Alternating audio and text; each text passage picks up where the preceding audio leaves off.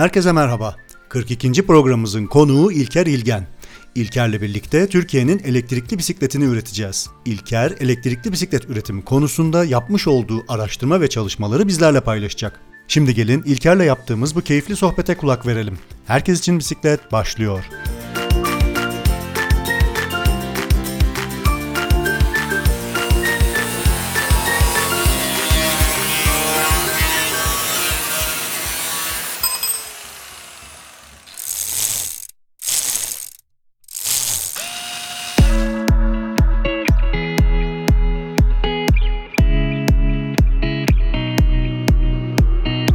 İlker programımıza hoş geldin. Nasılsın, iyi misin? Merhaba, iyiyim. Ekin, sen nasılsın? Çok teşekkür ederim. Hoş bulduk. Hoş geldin tekrardan.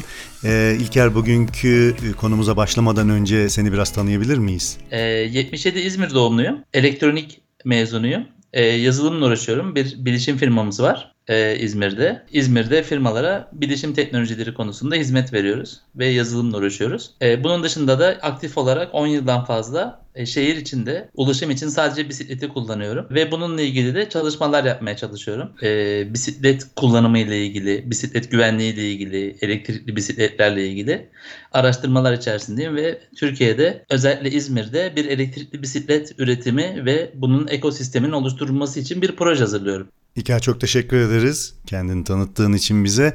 Ee, ben de seni bildiğim kadarıyla çok meraklı bir kişiliğe sahipsin ee, ve elektrikli bisiklet konusunda özellikle e, bayağı bir araştırmaların var. Seninle daha önceki yapmış olduğumuz sohbetlerimizde e, bana evet. aktardığın çok güzel bilgiler var. Bugün e, bunları dinleyicilerimizle de paylaşacağız. E, bugün evet, seninle aslında yerli bir elektrikli bisikleti e, üretimi yapmaya çalışacağız ve e, elektrikli bisiklet konusunda dünyada neler oluyor, ülkemizde neler yapılıyor, neler yapılması lazım, biz ne durumdayız gibi konuları e, irdeleyeceğiz ve konuşacağız. Öncelikle şöyle başlayalım istersen.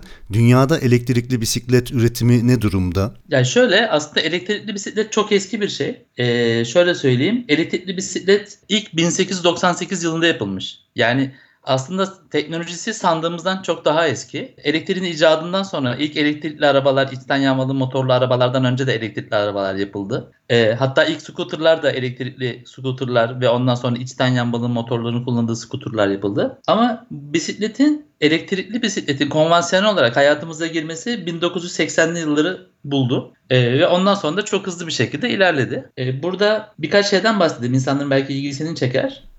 Bisikletin tarihiyle ilgili çok kısa bir bilgi vereyim. 1818 yılında ilk pedalsız bisiklet yapılıyor. 1885'te de güvenli bisiklet kavramı geliyor. Yani freni olan e, ve yön verilen bir direksiyonu olan bisiklet kavramı geliyor. E, ve sonrasında da 1861'de işte bütün dünyanın tanıdığı Şivin kuruluyor. 1903'te göbek vitesi icat ediliyor. 1904'te ilk attırmalı vites, şu anda kullandığımız attırmalı vitesler ilk Fransa'da icat ediliyor. Hı hı. Bin, ilk çocuk bisikleti 1920 yani bu da çok aslında eski. Ee, mesela şu anda çocukların kullandığı bisikletler çok güvensiz ve çok da e, pahalı e, sahip oldukları özelliklere kıyaslarsak. 1921'de Shimano kuruluyor. Bu da çok ilginç mesela Shimano kuruluyor ama Shimano bisikletin dışında biliyorsun avcılık, oltacılıkla ilgili şeyler yapıyor. Hı hı. 1932'de de ticari ilk bisiklet üretiliyor. Elektrikli bisiklet üretiliyor. 2000'li yıllarda da bisiklet yani elektrikli bisiklet şeyde özellikle Çin'de inanılmaz bir patlama yapıyor. Şu anda e, Çin'de elektrikli bisiklet sayısı 130 milyonun üstünde ve bu sayı her geçen gün hızla artıyor. Hmm. Bu konuda şu anda işte Yamaha gibi, Panasonic gibi, işte Shimano gibi şirketler de mesela merkezlerini Japonya'dan e, Amsterdam'a taşımış durumdalar. Yani dünyada bisikletin kalbi aslında ta hem tasarım olarak hem üretim olarak hem de e, kullanım olarak Amsterdam'da atıyor. Yani maalesef aslında bunu biz Amsterdam'a kaptırdık. Bu aslında Türkiye'de olabilirdi. Çünkü bisiklet kullanım oranları Türkiye'de dünyada ilk hani en yüksek oranlara önce Türkiye'de ulaştı. Hmm. E, Amsterdam sonradan geldi ve birçok caddesini trafiğe kapatarak e, bisikletin yaygınlaştırılması konusunda çok ciddi adımlar attı şehirleşme ile ilgili. Biz burada ne yapabiliriz diye işte ben araştırıyorum elektrikli bisikleti ve araştırmalarım sonucunda birçok şey bilgi eriştim. Mesela neden Tayvan'da bisiklet üretimi Tayvan'da mesela bütün dünyada globalde ta- Tayvan'da Tayvan'da işçilik mi ucuz? Bisiklet neden orada üretiliyor diye araştırdım. Çok acayip rakamlar çıktı karşıma. Hı hı. Tayvan'da aslında işçilik ucuz falan değil. Tayvan'da kişi başı gelir Türkiye'dekinin neredeyse 3 katı. Tayvan'da gayri safi milli hasılaya baktım. Nüfusa göre oranladığında 24 milyon nüfusu var Tayvan'ın. 580 milyar dolar bir gelirleri var bu adamların. Hı hı. Ee, ve kişi başı gelir 27 bin dolar. Bisiklet sektöründe özellikle araştırdım. En düşük askeri ücret 1300 dolardan başlıyor. Tayvan özelinde 1300 dolar ucuz yani düşük bir rakam olabilir ama Türkiye'ye kıyasladığımızda mesela Türkiye'de bir askeri ücret şu anda Tayvan'a kıyasladığımızda hani gayri safi milli hasıladan kişi başına düşen 9000 doların altında bir rakam. Yani aslında bizim burada bir üretim iş gücü üretim şeyimiz var, avantajımız var. Tayvan birçok şeyi yurt dışından alıyor, Çin'den alıyor, dışarıdan alıyor, madenleri de dışarıdan alıyor. Ama bir şekilde e, bisiklet konusunda bir herhalde devlet politikaları var. E, uzmanlaşmışlar ve çok sayıda tasarımcı ve e, üretici Tayvan'a yerleşmiş durumda. Aslında bu Türkiye'de de üretimin, üretim koşullarının e, bakıldığında uygun olduğunu gösteriyor. Her ne kadar şu anda dolar hani 8 liraya 9 liraya geçecek olsa da Türkiye'de hala bir üretim yapılabilir, ucuz üretim yapılabilir ve bunu dünyaya satabiliriz. Ama Türkiye özelinde benim şu anda çok beni rahatsız eden konu bisikletlerin özellikle elektrikli bisikletlerin herhangi bir standarda uymaması, çok kalitesiz olmaları ve çok güvensiz olmaları. Yani freni tutmayan elektrikli bisikletler satılıyor şu anda Türkiye'de. Elektrikli bisiklet adı altında aslında mopedler satılıyor. Bu çok rahatsız edici bir durum ve buna devletin herhangi bir dur demişliği yok ya da bir denetimi yok ya da bir standart yok. Bizim aslında önce bir standart oluşturmamız gerekiyor Türkiye'de. Elektrikli bisikletlerin bir kitabının oluşturulması gerekiyor. Bir kanunlarının oluşturulması gerekiyor ki insanlar bunlara bindiklerinde canlarından e, olmasınlar. E, bu konuda çalışmalar yapıyorum. Dünyada nasıl şu anda? Dünyada Hollanda çok düz bir ülke. Avrupa düz olduğu için orada çok fazla elektrikli bisiklet ihtiyaç şu an için duyulmasa da nüfus yaşlandıkça elektrikli bisiklete olan ihtiyaçları inanılmaz derecede artmaya başladı. Ve şu anda elektrikli bisiklet satışları normal bisiklet satışlarını yakalamış durumda Avrupa'da. Çok hızlı bir büyüme var. Mesela şöyle bir rakam vereyim size. Bosch'un e, elektrikli motor, elektrikli bisiklet için üreten departmanındaki çalışan sayısı 39 e, ve elde ettikleri gelir yaklaşık 30 milyon euro.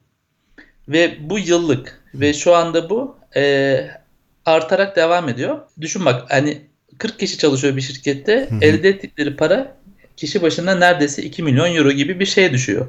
Çok büyük bir değer ve çok da pahalı. Yani boşun ürünleri çok pahalı ve e, bakıldığında da çok yüksek bir teknoloji yok. Yani içerisinde e, yani şöyle söyleyeyim. Bugün bir insan evinde oturup ciddi bir atölyesiyle 10 bin dolara uzaya fırlatabileceği bir uyduyu yapabilir, imal edebilir, evinde yapabilir bunu. Hı hı. Ve bunu Elon Musk'a verir. O da yukarıya gönderir. E, o uyduyu yörüngeye koyar ve onunla iletişim kurabilir. Bu kadar ucuzladı bu iş. Bisiklet neden ucuzlamıyor? Yani mesela şu anda Türkiye'de elektrikli bisiklet en ucuz, elle tutulur yani güvenli sayabileceğimiz bir bisiklet 25 bin TL'den başlıyor. Hı hı. Bu birçok insanın alabilme gücünün üstünde. Yani bisikletle işime gidip geleyim diyen bir adam 25 bin TL bir bisiklet almaz. 7000 TL'ye 50 cc motor alır. Bu arada araya giriyorum ama e, bu e, elektrikli bisiklet dediğimiz zaman kitlerden bahsetmiyoruz değil mi? Yani sonuçta fabrikasyon Hayır. üretilmiş elektrikli motora sahip bir bisiklet çözümünden evet. bahsediyoruz. Evet 25 bin TL. Şöyle söyleyeyim kit olarak aldığında harcayacağın para minimum 12.000 TL. 12.000 TL bir kiti de e, hani 1500 liralık bir bisiklete takarsan duramazsın. Yani e, dayanıklı olmaz. Ne jantların dayanıklı olur, ne vites göbeğin, e, ne de kadrosu. Yani burada en önemli bence şey fren. Yani fren mesafesi elektrikli bisiklet çünkü hani minimum 30'da gidiyor ki birçok insan bunun limitini yazılımlarını kaldırıp 50'ye 60'a 70'e çıkartabiliyor. E, bu bir sorun. E, bunların yapılamaması lazım aslında. Ama elektrikli bisiklet 20 kilonun üstünde bir ağırlıkla e, durmak istediğin için ve kendi ağırlığını ivmeyi de hesaba kattığında hı hı. E, durabilmek için ciddi bir fren sistemine ihtiyacın var. Yani V frenli pabuçlu ya da mekanik diskli frenler e, güvenli bir duruş mesafesi sunmuyor. Hı, yetersiz Hatta, kalacak. Durmuyor. ben çok duramadım yani. Tabii çünkü zaten o bisikletler üretilirken e, üzerine binecek binicinin kilosu hesaba katılarak bu fren sistemleri Tabii. geliştiriliyor. O yüzden motorla hızlandırılmış bir e, ve üzerine ekstradan bir motor yükü binmiş e, bir parametre Hiç, hesaplanmıyor. Tabii. Doğrudur. Hesaplanmıyor. Yani burada şimdi Avrupa'da tabii ki bu işler şey e, denetim altında. Mesela Bosch'un ürettiği hiçbir ürün 25 kilometrenin üstüne çıkmıyor, çıkamıyor. Yazılımsal olarak da çıkamıyor. Öyle bir limit var motorda. Donanımsal olarak bir limit var.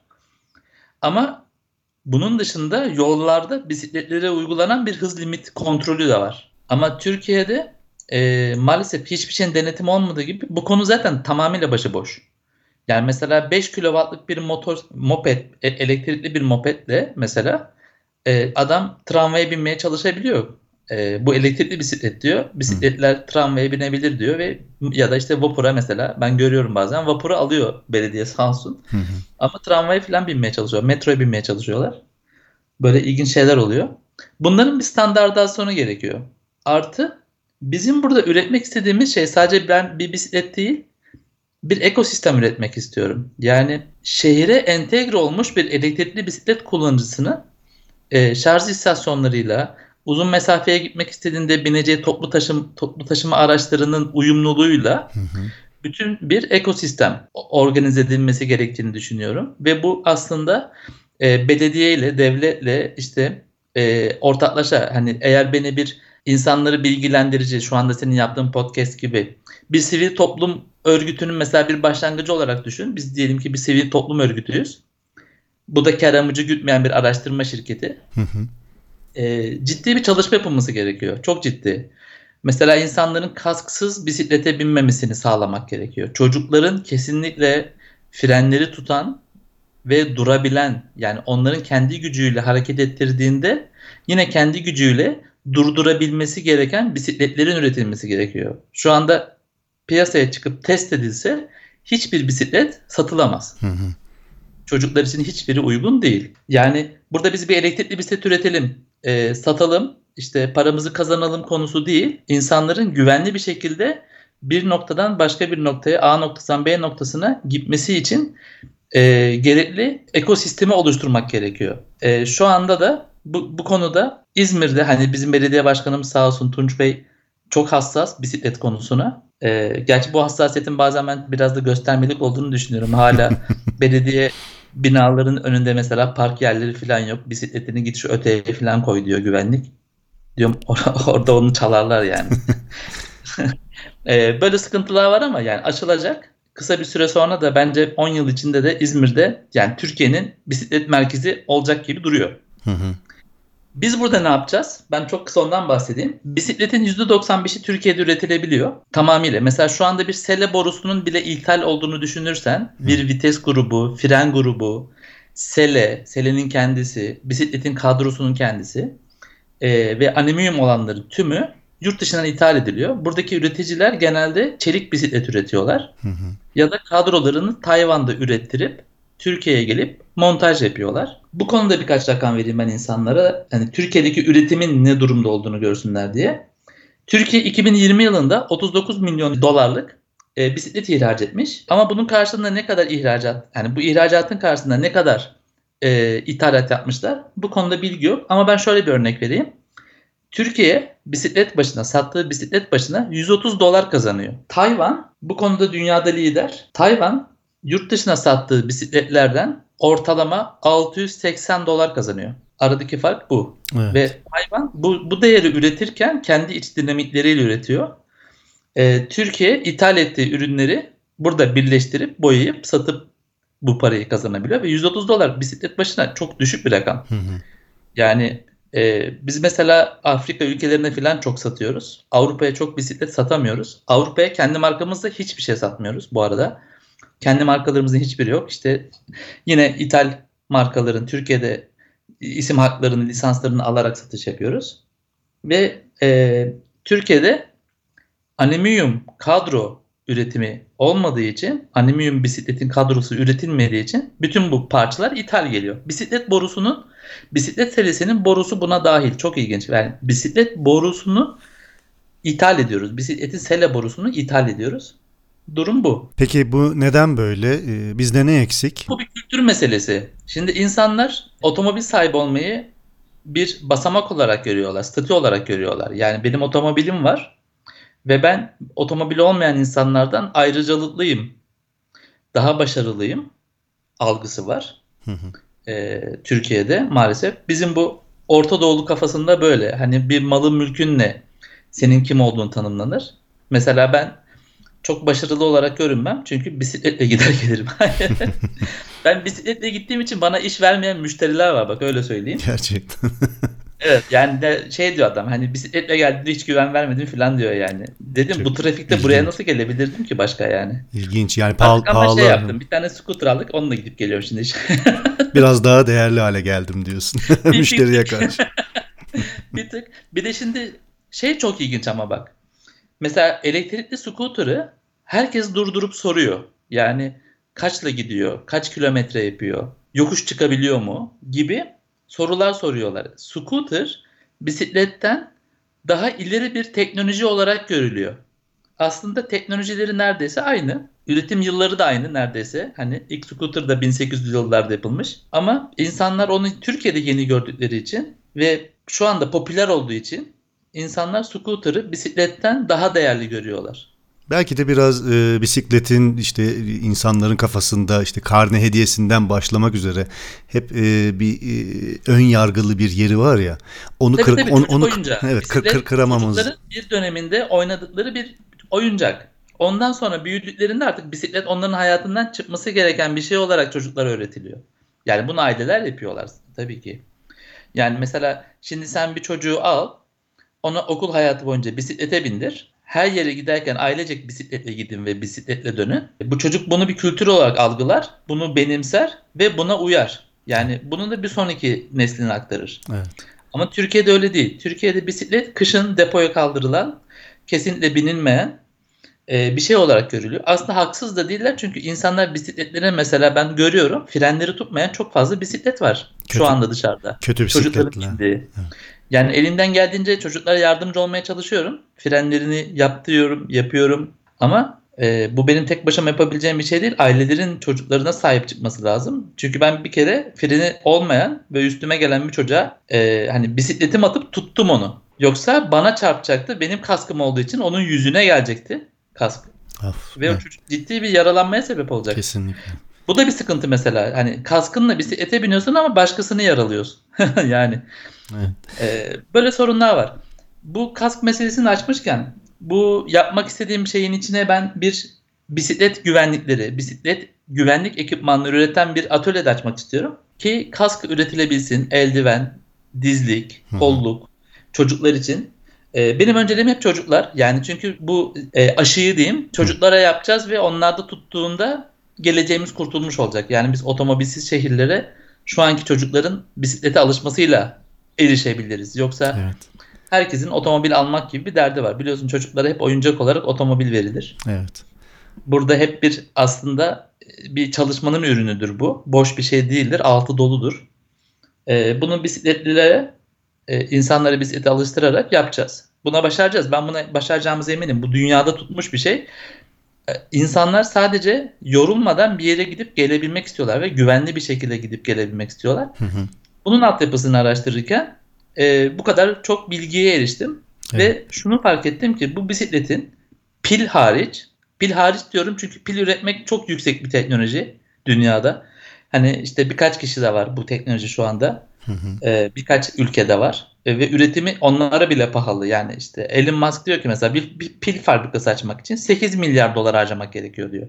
Yani pilin ne kadar büyük, ne kadar küçük, ne kadar güçlü olması önemli değil. Pil üretmek istiyorsan 8 milyar doları önüne koyuyorsun ve pil üretmeye başlıyorsun. Türkiye'de işte bu elektrikli arabayla e, birkaç inisiyatif çıktı pil üreteceğiz diye. Tabii ki onlar montaj yapacaklar ilk zamanlar. Sonra üretirler mi bilmiyorum. Pil hariç geri kalan bütün donanımlar e, Türkiye'de İzmir'de hatta üretilebilir motor, fren sistemleri.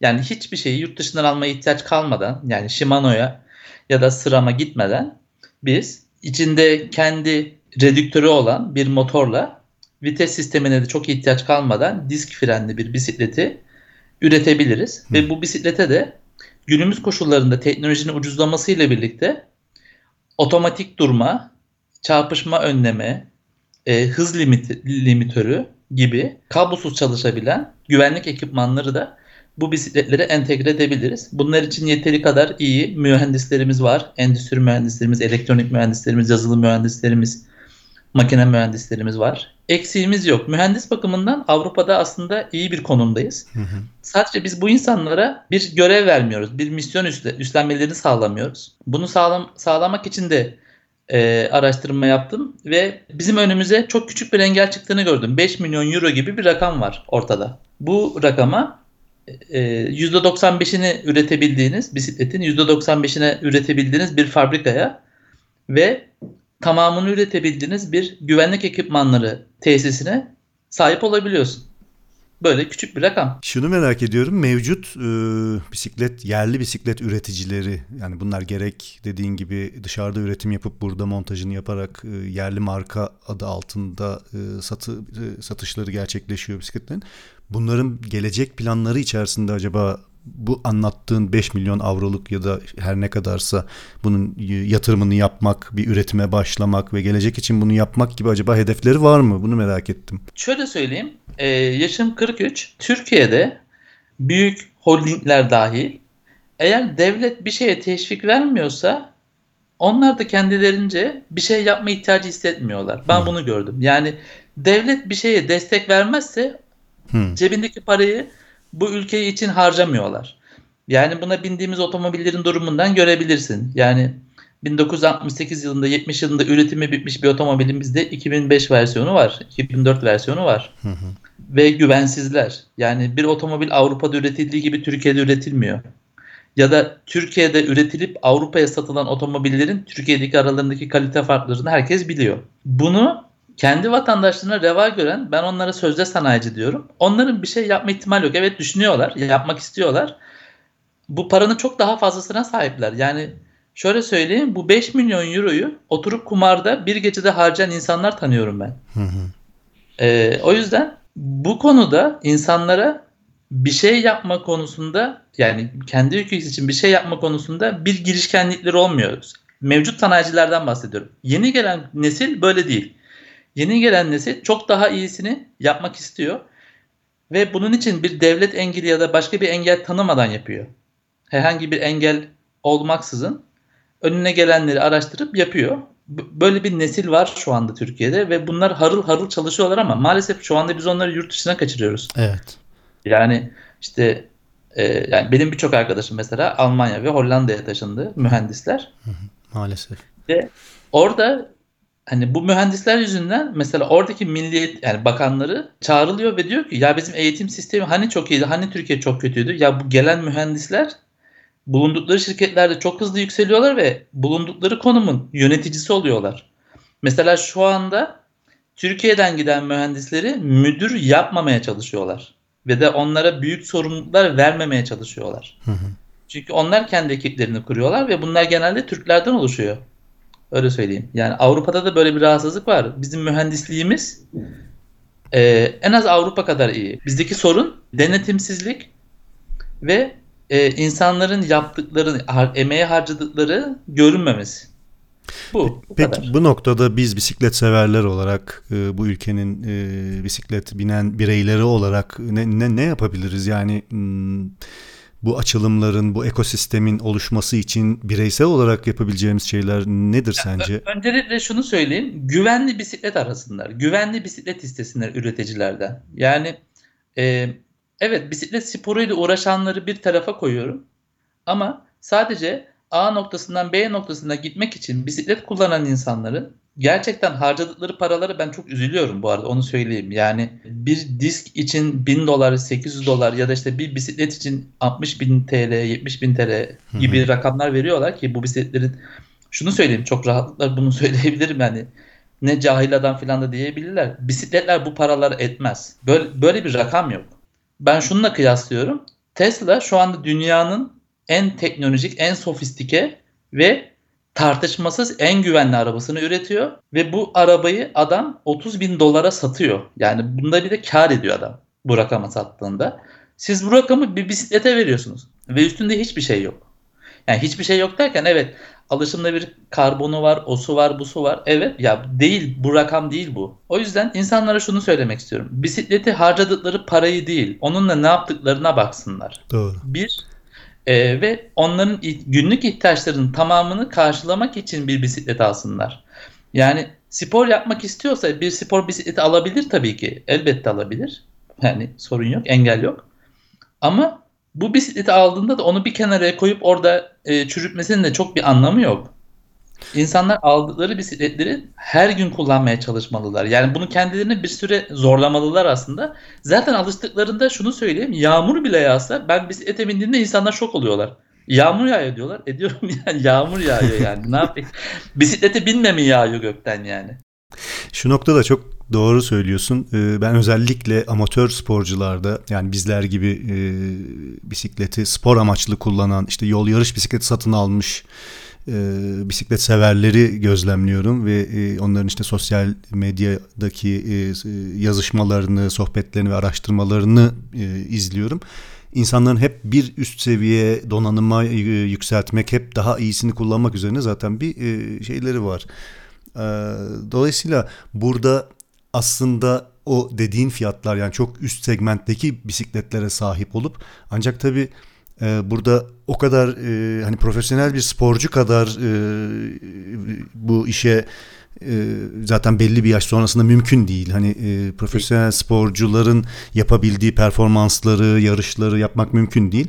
Ancak işte biz amatör, yarı amatör bisiklet binicileri olarak bu tür donanımları elde etmeye çalışmak bana biraz saçma geliyor. Çünkü sen dünyadaki e, en iyi bisiklet sporcuların kullandığı donanımlara sahip oluyorsun. Çok yüksek bedeller ödüyorsun. Ancak yaptığın iş hafta sonu e, işte arkadaş grubuyla sınırlı mesafelerde, sınırlı tempolarda binişler gerçekleştirmek. Gerçekten o bisiklet sadece sahip olmak için işte en üst seviye vites donanımları, en üst seviye fren sistemleri Bunlara çok ihtiyacımız yok olmadığını da düşünüyorum ve bunları elde etmek için de gerçekten çok yüksek bedeller ödeniyor. Ee, çünkü e, malum hem zaten pahalı teknolojiler bunlar hem e, ülkemizdeki zaten e, döviz durumu malum. Dolayısıyla burada biraz dediğin gibi daha çok ihtiyacımıza yönelik donanımlara, ihtiyacımıza yönelik bisikletlere yönelmek ve burada biraz hırsları törpülemek gerekiyor. Çok çok törpülemek gerekiyor. Bir de mevcut düzene aslında zarar veriyor. Mesela bisiklet sahibi olmak isteyen insanlar işte 3500 liralık mesela şu anda ortalama bir bisiklet binilebilir bir bisiklet 3500 lira civarı 4000 lira civarı hadi 5000 diyelim. Aldıktan sonra kendisini diğerlerinin yanında eksik hissediyor. Ya kardeşim konu bisikletin pahalılığı değil. Konu senin bisiklete biniyor olman ve ulaşımını bununla sağlıyor olman. Mesela ben şunu söyleyeyim. Ben hiç tight ya da e, bisiklet ekipmanları yani giysileriyle mesela hiç bisiklete binmedim. Öyle bir ekipmanım da yok. Ve ben ayda yaklaşık 600 kilometre yapan bir adamım yani bisikletle. bir grup mesela işte bazen görüyorum Alsancak'tan böyle güzel yalıya doğru gidiyorlar.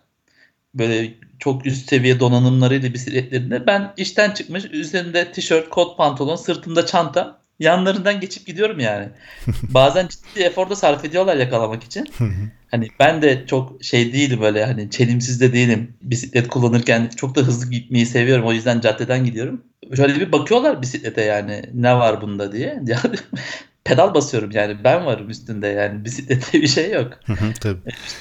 Üstündeki, önemli. İnsanlara bunu anlatmak lazım. Yani Mesela benim oturduğum semtte şu anda benim bisikletimi elektrikli zanneden insanlar varmış. Abi ne hızlı gidiyorsun diyor ki katlanır bir bisiklet. Yani bu kadar. Zaten en e, temel soru şeydir ya böyle bisiklet kaç yapıyor? Ya bisiklet bir şey yapmıyor sen yapıyorsun aslında yani bisiklet kendi kendine gitmiyor. Durursan hiç durur yani. Aynen.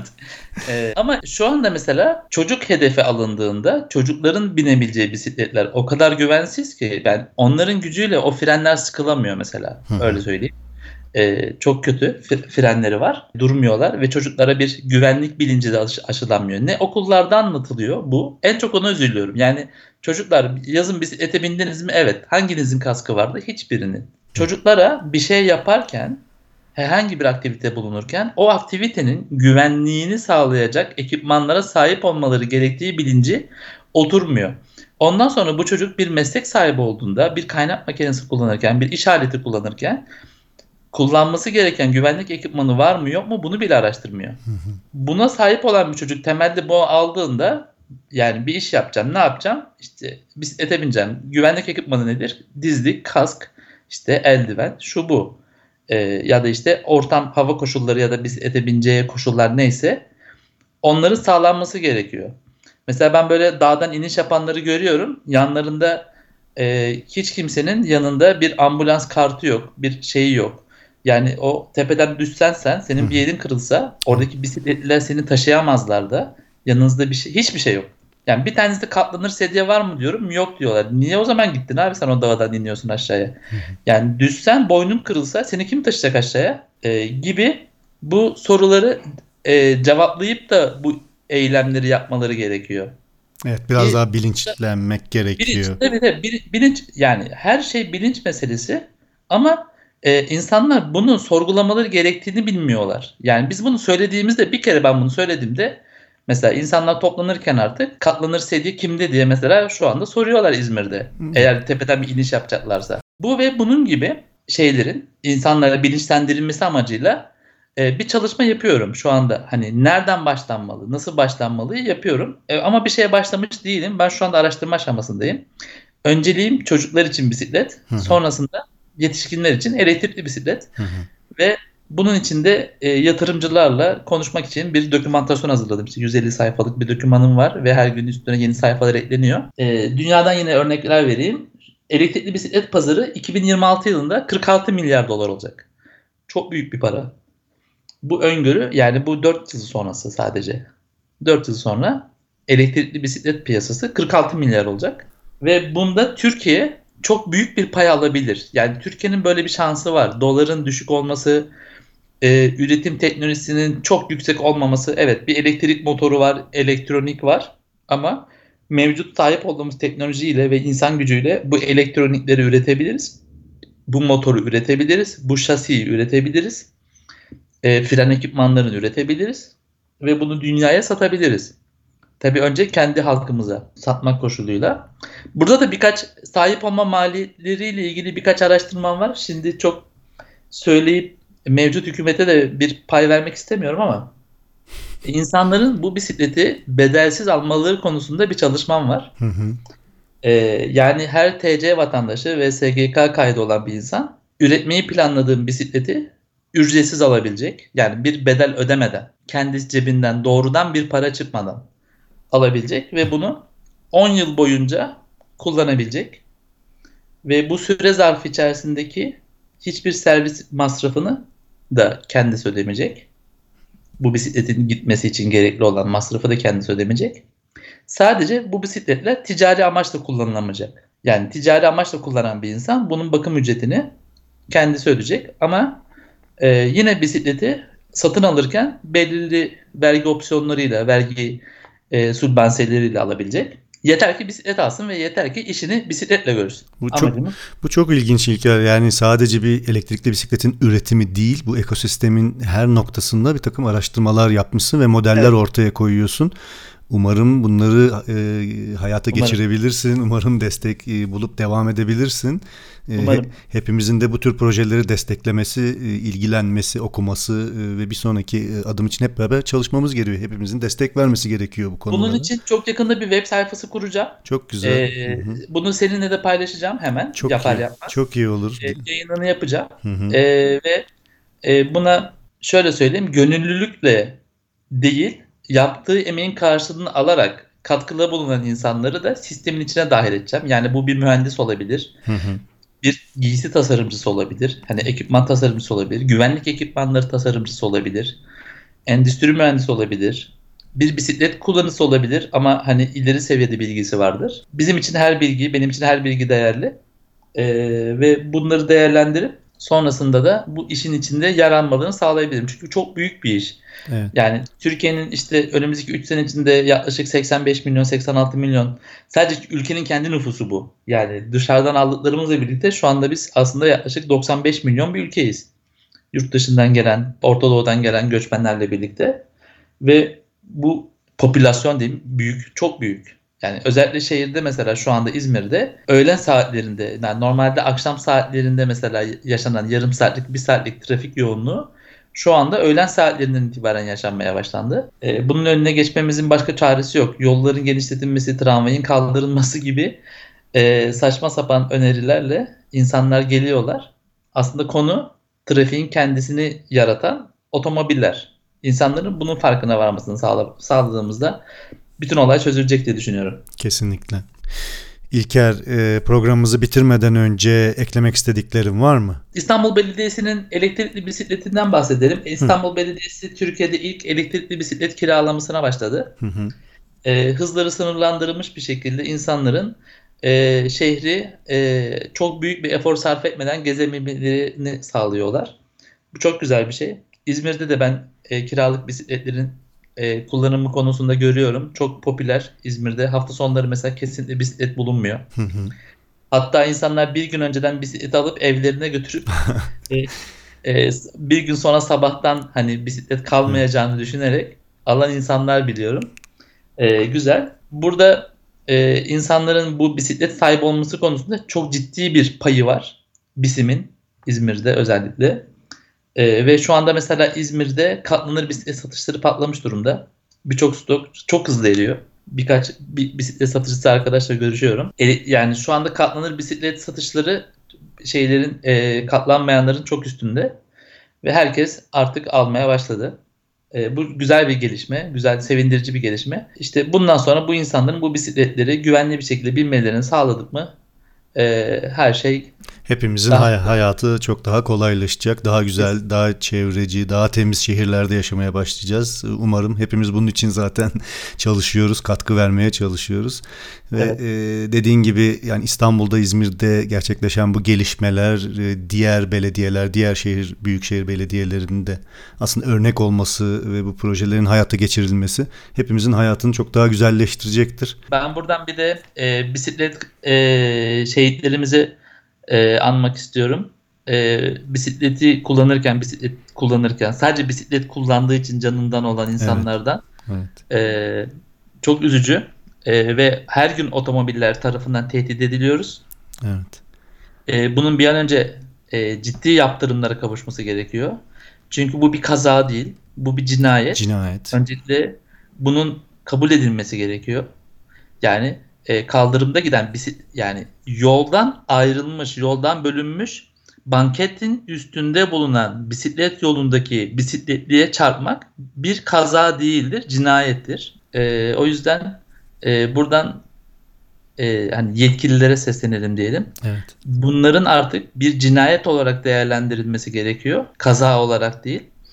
E, ve ciddi yaptırımlar bir an önce gelmesi gerekiyor. Kesinlikle yasal yaptırımlar gelmesi gerekiyor ve daha fazla kayıplar yaşamayacağımız bir e, evet. gelecek içinde bu tür adımların atılması gerekiyor ve bunun bunun içinde hepimizin aslında ses çıkarması gerekiyor. Birlikte evet. beraberlikle e, bunu talep etmemiz e, ve yapılmasını sağlamamız gerekiyor. İlker programımıza katıldın, araştırmalarında bizleri aydınlattın, çok güzel bilgiler paylaştın. Çok teşekkür ederim kendi Rica adıma. ederim. Bana ee, da yer verdiğin için, konuk ettiğin için programına ben çok teşekkür ederim. Çok sağ ol. Sana şimdiden çalışmalarında başarılar diliyorum. E, projelerini e, takip e, etmek istiyorum. E, eğer bir platform oluşturursan orada da elimizden geldiğince e, ne katkı sağlayabilirsek artık diyeyim e, katkılar sağlayalım ve e, bu güzel fikirlerinin hayata geçmesi için elimizden geleni yapalım. Dinleyicilerimizin de eminim e, ilgisini çekecektir ve ilgileneceklerdir. Çok yakında paylaşacağım. Umarım. Çok teşekkürler. E, tekrar görüşmek dileğiyle diyorum. Hoşçakal. Sen de hoşçakal.